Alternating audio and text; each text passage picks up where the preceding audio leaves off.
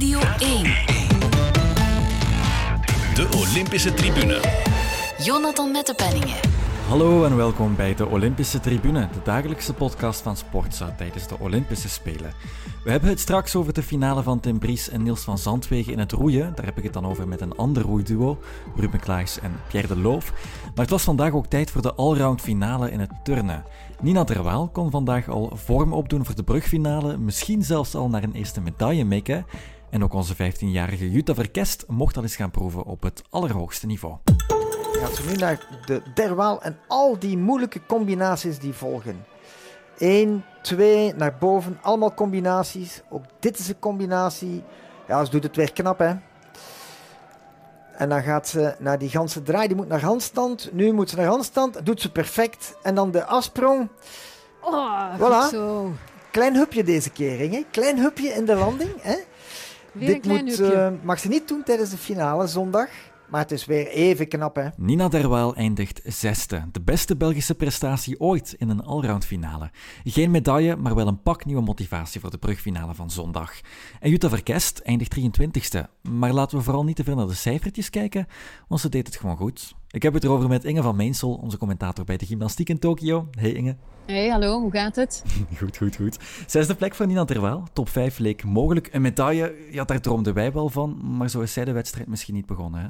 Nee, ik denk dat zij toestel per toestel ging, alles geven. Ze had niks te verliezen, dat is ook gewoon zo. Allround finale vindt ze wel superleuk en ze wil ook echt wel laten zien dat ze de vier toestellen beheerst. Het was ietsje minder. Ja. Top 6 vind ik prima voor haar. En haar brug heeft ze nog een keer kunnen doen in een competitie. Klein pasje, hè. het gaat echt om details. Maar ook Souni Sali was ietsje minder. Ik heb het dan echt over één tiende. Hè. Waar hebben we het eigenlijk over? Maar zo dicht liggen ze bij elkaar. Dus als we nu al uitkijken naar die finale zondag aan de brug met ongelijke leggers. Goh, ik kan eigenlijk al niet wachten. Maar goed, even terug over die allround finale. Ze heeft natuurlijk al kwalificaties achter de rug. Teamfinale, heel veel spanning, heel veel emoties.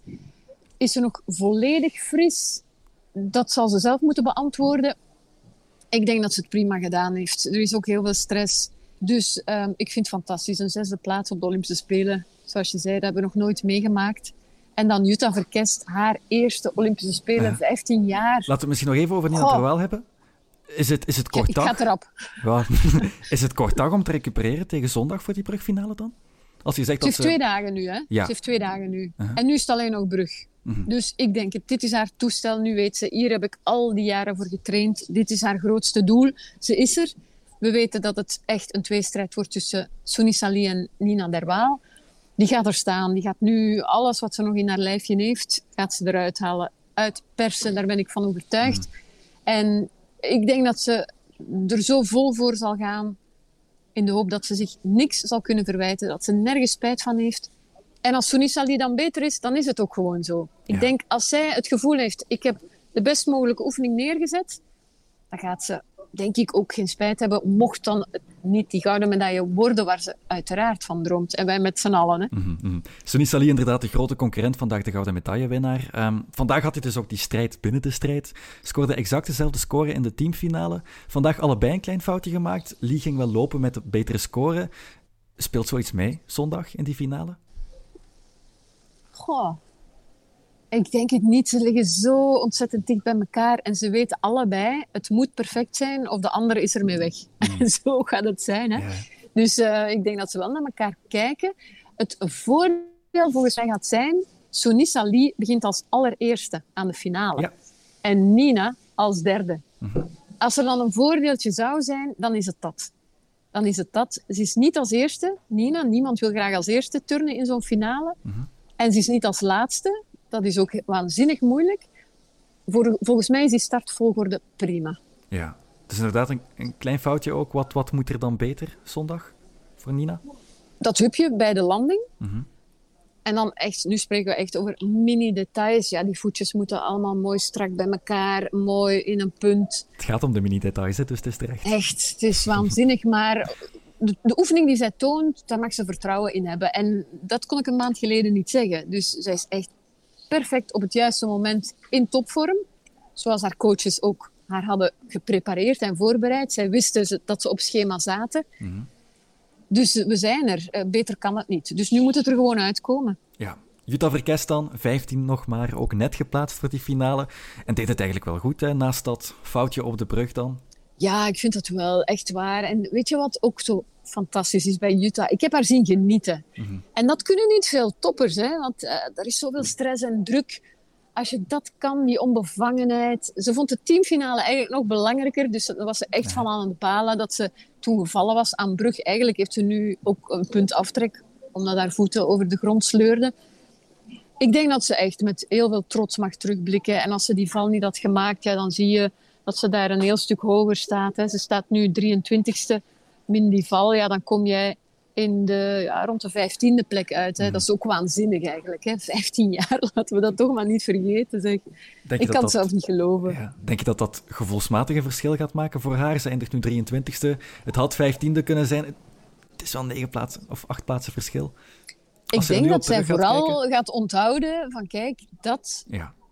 Tikt aan. En daar gaat het om. En, daar liggen die, die fouten. En, en dat gebeurt er. Zo snel kan het gaan. Als je één fout maakt, dan, dan lig je helemaal uit die ranking. Hè. dat, dat zal ze denk ik vooral wel onthouden. Ja. Maar goed, wat, wat moet ze hiervan onthouden? Fantastische ervaring gewoon. Hè. Zeker. Het heeft ze toch maar meegemaakt in een ploeg met Nina Derwaal. Mm waar ze zoveel van geleerd heeft, daar ben ik echt, echt zeker van. Ja, en je merkt dat die... Ik, ik denk je merkt dat die weerbaarheid bij haar heel hoog ligt. Hè? Want je herinnert je de tranen op het nieuws na die mislukte opwarmingsoefening. Die opwarmingsoefening dan nog. Ze straalt, ze lacht op het grote podium. Je gaat een mooie toekomst tegemoet als je dat kan, denk ik.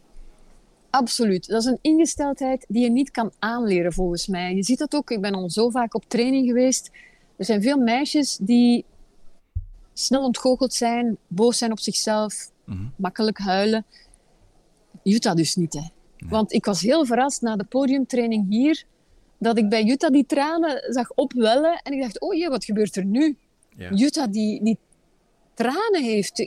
Ja, ze werd zo een beetje bevangen door de omstandigheden in die Olympische zaal voor het eerst. Ze had wat pijntjes hier en daar en dat had ze nog niet meegemaakt. Dus ze was een beetje aan het panikeren, wat dan fantastisch was. Nina die er meteen naartoe ging, Lisa en Maëlys ook. Mm -hmm.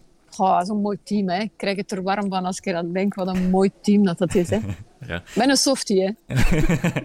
maar het zijn ook gewoon hele mooie prestaties van, van onze Belgen in het turnen. En dat doet de heisa rond de trainers misschien ook wat vergeten, want die hebben daar wel gewoon goed werk geleverd. Goh, dat is echt een heel moeilijk onderwerp, een mhm. waanzinnig complex onderwerp. Ik ken die coaches al heel lang. Er zijn zeker fouten gebeurd in het verleden. Mhm. Voor mij zijn dat topcoaches en terwijl ik dit zeg, besef ik dat ik nu weer een hele hoop bagger over me heen zal krijgen. Want hoe durf je het aan om die coaches topcoaches te noemen? Technisch zijn dat topcoaches die weten wat het is om op dit hoogste niveau te scoren, wat je er moet voor doen. Het begin van hun carrière in België was heel, heel moeilijk. Er waren geen middelen. Er waren geen gymnasten, niet vergeten. We kwamen uit het tijdperk Gerrit Beltman. En er was geen topsportmentaliteit. Mhm. En ik weet niet of mensen echt heel goed beseffen wat een topsportmentaliteit is. En dat hebben zij erin gekregen. En de eerste generatie met wie ze dat erin gekregen hebben, is de generatie van Nina Derwaal. En aan die meisjes hebben zij kunnen duidelijk maken: dit, dit, dit en dit is nodig om dat hoogste niveau te bereiken. Mhm. En die zijn ook beginnen te geloven: het is niet omdat je Belg bent, dat je niks kan. Het is niet omdat je Belg bent dat je niet in het turnen kan scoren. Nina, daarmee hebben ze ongelooflijk veel geluk gehad. Heeft één, waanzinnig veel talent. Mhm. Maar twee, ook een vastberadenheid ongezien. En een veel eisendheid. Volgens mij is ze nog meer veel eisend dan de coaches zelf. Mhm. Dus als je die combinatie hebt, dan raak je heel ver. En zij scoorde dan ook nog. Eerste Europese titel, brons WK, tweede Europese titel, eerste wereldtitel, tweede wereldtitel. En nu maakt ze kans op het allerhoogste Olympische medaille. Ik zal nog niet te veel over goud spreken, ik wil het niet jinxen. En daardoor begonnen andere mensen dat te geloven, andere gymnasten ook. Die zagen, die trainden samen met Nina en die zagen, hé, hey, als zij dat kan, wij ook. Dus wat is er gebeurd? In het begin moesten de coaches, de gymnasten, pushen. En na verloop van tijd met deze generatie niet. Die wilden het zelf. Ze kregen ook meer en meer gymnasten. En die stuwden elkaar naar dat hogere niveau. Dan kwamen de middelen, dan kwam de omkadering, de experten er rond. En de coaches konden eindelijk gaan coachen. Vroeger moesten die bezig zijn met school, studies, trainingsuren. Kine, hebben we dat? Nee. Diëtisten, hebben we dat? Nee. Snap je? Daardoor was er heel veel stress, waren er heel veel spanningen. En nu lijkt het alsof ik het wil goed praten. Absoluut niet. Absoluut niet. Maar het is gebeurd. En ik heb twee documentaires gemaakt over die ploeg. Ik zou die nooit of nooit gemaakt hebben als ik niet echt zeker wist: het is oké voor die meisjes nu. Ja. Die hebben het goed. Mm. En je ziet dat ook. Dat zie je. Dat, dat kan niet dat ze dat faken, want als ze dat doen, ja, dan stop ik onmiddellijk met alles. Mm. En dan ga ik een B&B openen in Frankrijk. ik kan niet geloven dat zij daarover zouden gelogen hebben. En als dat zo is, zeg ik het nogmaals, dan stop ik en zoek ik iets anders. Mm. En dat is zo moeilijk om aan mensen duidelijk te maken. Ik vind het super erg dat er gymnasten zijn die met een heel slecht negatief gevoel terugkijken op hun turncarrière. Ik vind het ontzettend erg. Maar wat ik ook erg vind, is dat de huidige gymnasten door heel die situatie ook niet geloofd werden. Ook haatcampagnes kregen op sociale media. Ik merk nu hoe gevoelig het ligt, want ik zal toegeven, eerlijk waar, ik heb twee heel zware dagen achter de rug. En dat is op minischaal, voor mij persoonlijk, maar de impact van sociale media, ik vind het verschrikkelijk. De bagger, de haat, de agressie die je over je heen krijgt omdat er iets wordt gezegd dat niet strookt met wat de mensen willen of denken. Of, of... Het is om misselijk van te worden. Ik moet toegeven, daar moeten wij eens met z'n allen heel hard over nadenken. Ik, ook wat er met Simone Biles is gebeurd, zo'n grote kampioene. Misschien is dit wel eens het moment dat zij er openlijk vooruit komt. Het gaat niet. Michael Phelps heeft het al gedaan, Naomi Osaka. Dat zijn grootheden. Hè? Als die eindelijk eens er durven vooruitkomen, ja, het gaat niet. Denk dan ook eens na over wat er op sociale media gebeurt. Laten we dat eens doen. Er is een haatcampagne tegen Nina Derwaal. Er zijn Belgen, echt waar, Belgen, die stiekem hopen dat Sonisa Ali wint. Hoe kan je zoiets denken? Hoe kan je zoiets willen? Ik, ik begrijp dat niet. Onze maatschappij is echt naar de knoppen aan het gaan. En nu ben ik helemaal de filosofische toer aan het opgaan. Maar ik wil het er even uit hebben. Want het heeft mij boos gemaakt, verdrietig, emotioneel. Ik zit hier omdat ik ongelooflijk veel passie heb voor de sport, voor gymnastiek. Ik vind het waanzinnig wat die meisjes hebben gedaan. En gisteren wilde ik naar huis gaan. Echt waar. Ik wilde gewoon naar huis. Zo ver drijven mensen jou. En als ik dat op minischaal meemaak, wat moet dat zijn voor een Nina? Wat moet dat zijn voor een Simone Biles? Goh, en dan kan iedereen wel hard roepen op sociale media, maar die hardste roepers, die doen het zelf. Hallo? Ik heb zoveel bagger over me heen gekregen. Haat van mensen die grensoverschrijdend gedrag aankaarten en het dan zelf doen. Waar zijn we beland? Ja. Maar misschien wou we het hier helemaal niet over hebben. Het is iets dat we ons moeten gaan realiseren, denk ik. En het zijn stappen die we inderdaad. Goh, ik, ik wil alleen, kijk, ik heb, geen, ik heb niet zo'n groot bereik, maar als het dan even kan, wie weet helpt het, wil ik toch echt aan die alarmbel trekken. Waar zijn we beland? Nogmaals, dit kan toch niet de maatschappij zijn waarin we willen leven. Kunnen we eens lief zijn voor elkaar? Tijdens de openingsceremonie van deze Olympische Spelen werd Imagine van John Lennon gespeeld. Dat wordt het Olympische lied. Derde keer op rij dat ze het spelen tijdens de openingsceremonie. Luister eens goed naar dat lied. Kunnen we daar niet, hoe naïef dat dat misschien ook klinkt, hè, ik probeer het positief te zien. Probeer daar eens naartoe, jongens. Laat ons genieten. Laat ons genieten. Laat ons iedereen alles gunnen, man. Maar bon, kom, het weer over sport hebben. Goed luisteren naar John Lennon en dan kunnen we het terug over de sport hebben. Ehm, want ik wil inderdaad nog even terug naar die teamfinale van dinsdag. Want die eerste goede generatie die staat er. Team Belgium eindigt in, daar, daar als achtste in onze eerste teamfinale ooit. Wat zegt dat over de toekomst van het team? Heel veel. Kijk, je moet altijd verschillende stappen zetten. En dat is ook wat Marjorie Uls, de coach, heeft benadrukt. Ze hebben natuurlijk tonnen ervaring. En zij wisten min of meer, dit kan gebeuren. Ze hoopten natuurlijk niet dat het zou gebeuren. Die kwalificaties waren waanzinnig daar. Echt, die waren allemaal top. Dat was zo mooi om naar te kijken. En eh, ik herinner mij, ik stond in de mixed zone, want ik was ook, ook super blij. En ik wou ze even zien, want Wouter deed de interviews, Wouter de Smet. Maar ik wou ze toch even zien. En toen eh, kwamen Yves en Marjorie even tot bij mij. Ja, ik ken die mensen al heel lang. En ze zeiden, ja, het is fantastisch. Maar zei Yves tegen Marjorie, zijn vrouw, we moeten er wel op letten. Maar zo zei hij, die meisjes moeten we het wel zeggen dat het nu pas begint. Dus dat Ja. was zondagavond. Dus die beseft natuurlijk, Nu begint het. Opletten voor de decompressie, opletten voor te veel emoties. Emoties vreten energie. Maar ja, bon, kan je het ze kwalijk nemen? Nee, ze hebben daar moeten van genieten. Dubbel en dik. Dus wat, echt waanzinnig wat ze hebben gepresteerd. Dus het was een beetje te verwachten, zeker in het format van die teamfinale, mhm. waar je met drie gymnasten per toestel en elk, elke score telt. Dus ook elk foutje, elke grote fout mhm. tikt aan. En dat is het verschil met die kwalificaties. Daar ben je met vier, kan je één fout veroorloven. Daaraan zijn ze nog niet gewend. Ze zijn nog niet gewend aan in een Olympische finale staan als België als vijfde land geplaatst. Mhm. Dat was allemaal nieuw. Dus laten we zeggen dat dit echt bij het leerproces hoorde. Dit is een etappe die ze moesten zetten. En dit gaat hen, denk ik, als we hopelijk nog eens de kans krijgen om daar te geraken, niet meer overkomen. Dit nemen ze ook mee individueel. Hè? Daar ben ik rotsvast van overtuigd. En weet je wat dit ook zo belangrijk maakt? In België hebben de gymnasten dat ook gezien. De kleintjes die er nog moeten aan beginnen. Die zien hier een Belgisch team staan mhm. in een Olympische finale. Die denken, hé, hey, het is niet alleen Nina, je kan ook met een team. Hoe geweldig is dat toch? Zeker wel. Voilà, goede tekenen voor de toekomst, mooie voorbeelden voor de kindjes thuis. En een vijfde plek voor Nina Terwaal in de allround finale. Zondag gaat ze voor goud. Al mogen we dat niet jinxen in de finale op de brug. Heel erg bedankt, Inge van Meensel. Graag gedaan. Radio 1. Sportza. We hadden er vandaag twee die wel echt overtuigd op medaillekoers lagen. Tim Bries en Niels van Zandwegen haalden gisteren de finale in de licht dubbel 2 in het roeien en maakten er meteen openlijk een doel van om het podium te halen. En waar in godsnaam liggen de Belgen? Waar zijn Tim Bries en Niels van Zandwegen? Vijfde plaats. De Ieren halen het op. Duitsers halen het zilver. De Belgen zijn niet te zien. Die gaan op een vijfde plaats eindigen.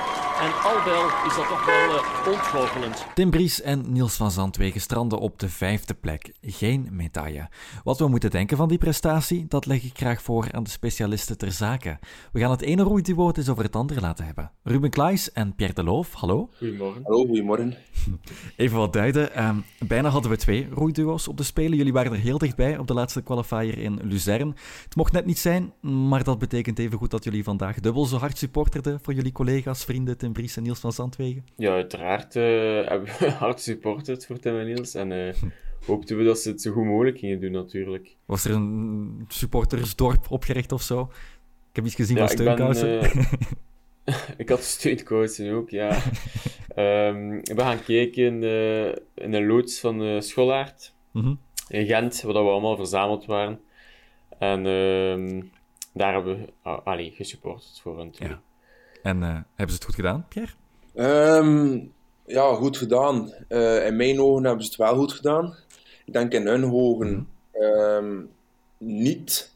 Allee, het is eigenlijk mhm. zo dat ze volgens mij een beetje naar hun niveau van de afgelopen jaren. Allee, ze hebben niet naar hun niveau gegroeid. Volgens mij hebben ze hun niveau niet gehaald. Maar de plaats dat ze nu gegroeid hebben, is wel de plaats dat ze de afgelopen jaren wat gestrand uh, zijn. Dus in dat opzicht denk ik wel dat ze op hun, op hun plaats hebben gegroeid. Misschien niet op hun waarde, want normaal komen ze toch wel dichter tegen die, tegen die toplanden, als, toch zeker ook op Italië. Duitsland en Ierland waren nu wel fenomenaal uh, vannacht.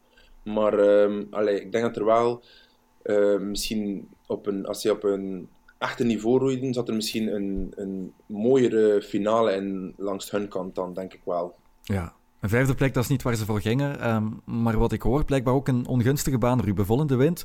En ze zeiden, het zijn altijd de, de, boten in baan 1, 2 en 3 die de medailles pakken. Hoe groot is die impact van, van die wind dan?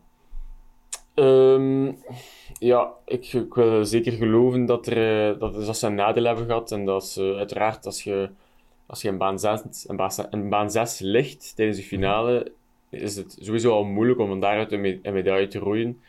Um, ik heb de races erna ook een beetje gevolgd en bekeken. En uh, ja, inderdaad, er worden medailles gehaald in baan 1. Maar er is ook een medaille gehaald in, in baan 5, denk ik, door Denemarken mm. in de, in de Paror. Mm um, dus ja, het is, denk dat het een beetje... Een Allee, het is uiteraard een enorme ontgoocheling voor hen, denk ik, dat ze niet gepresteerd hebben naar een uh, kunnen. Um, natuurlijk, de weersomstandigheden kunnen wel veranderen daar. Het is aan de zee. Um, en uh, het is wel veel tijd tussen de races. Dus ja, de mannenperper is bijna een uur voor eh, hun race. Dus ja, dat, dat, dat kan wel switchen natuurlijk. Mhm. Dus ja, eh, het, is min, het was minder erg dan ehm, tijdens de halve finales, denk ik, omdat het dan meer een zijwind was. Mhm. Dus ja. Ze waren niet tevreden met hun prestatie in die halve finale. Dat gingen ze intern bespreken. Jullie kennersogen hebben dat misschien opgemerkt. Wat ging er mis daar? Oh, moeilijk te zeggen. Ik heb eigenlijk niet zo heel veel gemerkt, buiten het feit dat ze natuurlijk wel redelijk wat achterstand hadden op, eh, op eh, wie was het weer, de Italiaan ook zeker. Ehm, maar ehm, ja, natuurlijk, het, het gevoel soms in de boot is moeilijk af te lezen, soms van de kant. Soms hadden Ruben en ik ook een slechte training of een slechte, een slechte versnelling. Dat we achteraf zeiden van oei, dat trok hier wel op niks, maar dat hij langs de kant dat soms moeilijk, moeilijk kan opmerken. Dus, eh, maar ik kan zeker geloven allee, dat, dat er eh, minder wedstrijden hadden tussen, allee, hebben tussen gezeten, dat wel. Maar nu te zien van de zijkant is, soms, eh, is soms zeer moeilijk. Die, allee, de, die ploegen worden wel goed in beeld gebracht, maar er zijn toch ook veel shots van boven en van vooraan zegt waar je eigenlijk soms weinig aan ziet. Ehm, Mhm. eh, maar echt veel gezien aan een roeistijl of zo heb ik eigenlijk niet gedaan. Nee, het is moeilijk om in te schatten. Ehm, Pierre is mijn rots, zei Ruben toen ik jullie sprak in april. De moteur zelfs. Ehm, opvallend bij Brice van Zandwegen. Zij zijn vorig jaar nog van plaats gewisseld. Waarom? Vorig jaar eh, zat Niels nog op slag. En dan was zo even een, een mindere periode, inderdaad. Dan hebben ze geprobeerd met, eh, met Tim. Mhm. En ehm, dan hebben ze, wel, hebben ze wel weer hun, uh, hun bootsnelheid opgepikt en misschien wel wat verbeterd. Ehm, dus ja. Is er bij Dat jullie ooit die twijfel geweest? Wie gaat er op slag zitten, wie op boei? Of was dat nog van in het begin? We hebben nog geswitcht. Maar ehm Ja. Ruben is sowieso de betere slagman van ons twee. En het is ergens Mhm. eh, het logischste dat ja, de sterkste persoon op boeg zit. Dus eh, Ruben was de meest eh, ritmische persoon, die ook eh, het beste ja, de, slag, de slagfrequentie hoog kan wel. houden. Zodat ik dan iets moeilijker kon. Dus eh, op dat vlak eh, ja, waren we wel redelijk goed complementair, dat wel. Ja, ze gaan uit elkaar nu. Bries en Van Zandwegen elk hun eigen weg. Sluiten niet af met een medaille op te spelen, maar kunnen wel terugblikken op een mooi parcours. Hè? Absoluut. Ik denk dat ze zeker trots mogen zijn op wat ze verwezenlijkt hebben, afgelopen jaren eigenlijk. Rio net niet, allee, eigenlijk wel, en dan niet mogen gaan. En dan hebben ze toch wel, allee, zeker een van de meest constante ploegen geweest, denk ik, gedurende de vijf, zes jaar die, er, allee, die gepasseerd zijn. Mhm. Dus het is wel jammer voor hen natuurlijk dat dat dan net niet lukt eigenlijk om, eh, om die medaille binnen te halen of, of een, eh, ja, een, een betere plaats. Ehm, dus ja, nu zou dat misschien wel wat wrong zijn voor hun twee. Maar achteraf zullen ze wel, eh, denk ik, trots zijn op hun, eh, hun prestaties die ze verwezenlijkt hebben. Dat zou wel. In Parijs 2024 zien we jullie in de finale, Ruben. Ehm, hopelijk, hè. Dus eh, dat is de bedoeling. Pierre, jouw papa Pierre-Marie haalde in 1984 zilver op de Spelen. Jij kent die verhalen dan wel, hè? Ehm, ja, toch een beetje, toch een beetje. Ehm, ik ken verhalen dat zij ook eh, zeer vroeg moesten roeien, eh, omdat er daar ook wel eigenlijk rond, ja, ik ken nu geen uren, maar dat er daar op dat, op, op dat meer, ik zeg nu iets rond 10 uur al echt serieuze wind, winden, allee, windvlagen op kwamen zetten. Dus dat ze echt wel om 6 uur al, of vroeger zelf, moesten eigenlijk gaan trainen op dat meer. Dat hoor ik wel. En natuurlijk, ehm, het is een mooie ervaring, hè, de Olympische Spelen iedereen kijkt mee. Je merkt dat ook Ja. wel, dat er eh, wat belangstelling, wat extra belangstelling is. Ook voor andere sporten. Ehm, natuurlijk, ja. ehm, het zijn ook dingen dat mensen nooit vergeten. Allee, de mensen gaan zeker weten dat er een goed roeiduo eh aanwezig was in, eh, eh, Tokio. En ook dat, dat ze goed gepresteerd hebben. Want allee, dus een vijfde plaats is nog altijd zeker eh, een zeer mooi resultaat. Dat wel. Voilà.